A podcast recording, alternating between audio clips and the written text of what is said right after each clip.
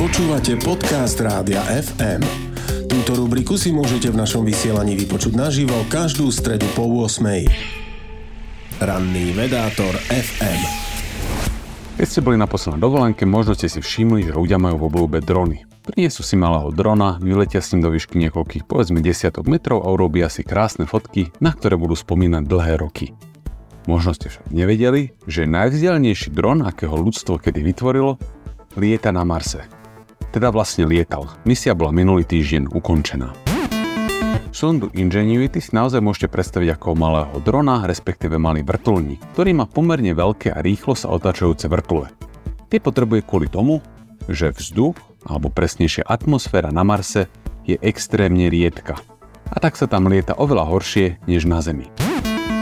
Ingenuity prišiel na Mars spolu s roverom Perseverance a spolu tvorili neoddeliteľné duo.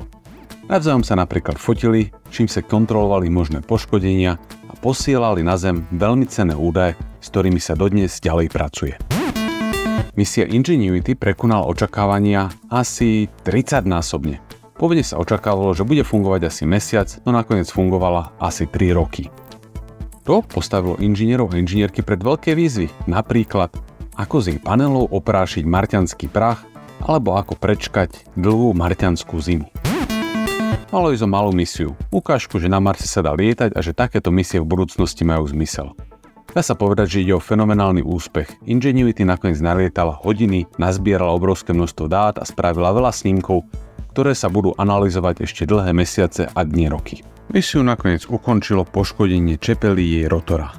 Táto misia ukázala, že lietajúce sondy majú zmysel aj na iných planetách a môžeme si skúsiť predstaviť, čo bude na Marse lietať povedzme o 10 či 20 rokov.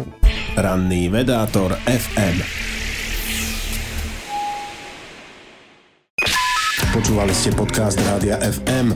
Stream, živé vysielanie a playlisty nájdete na www.radiofm.sk.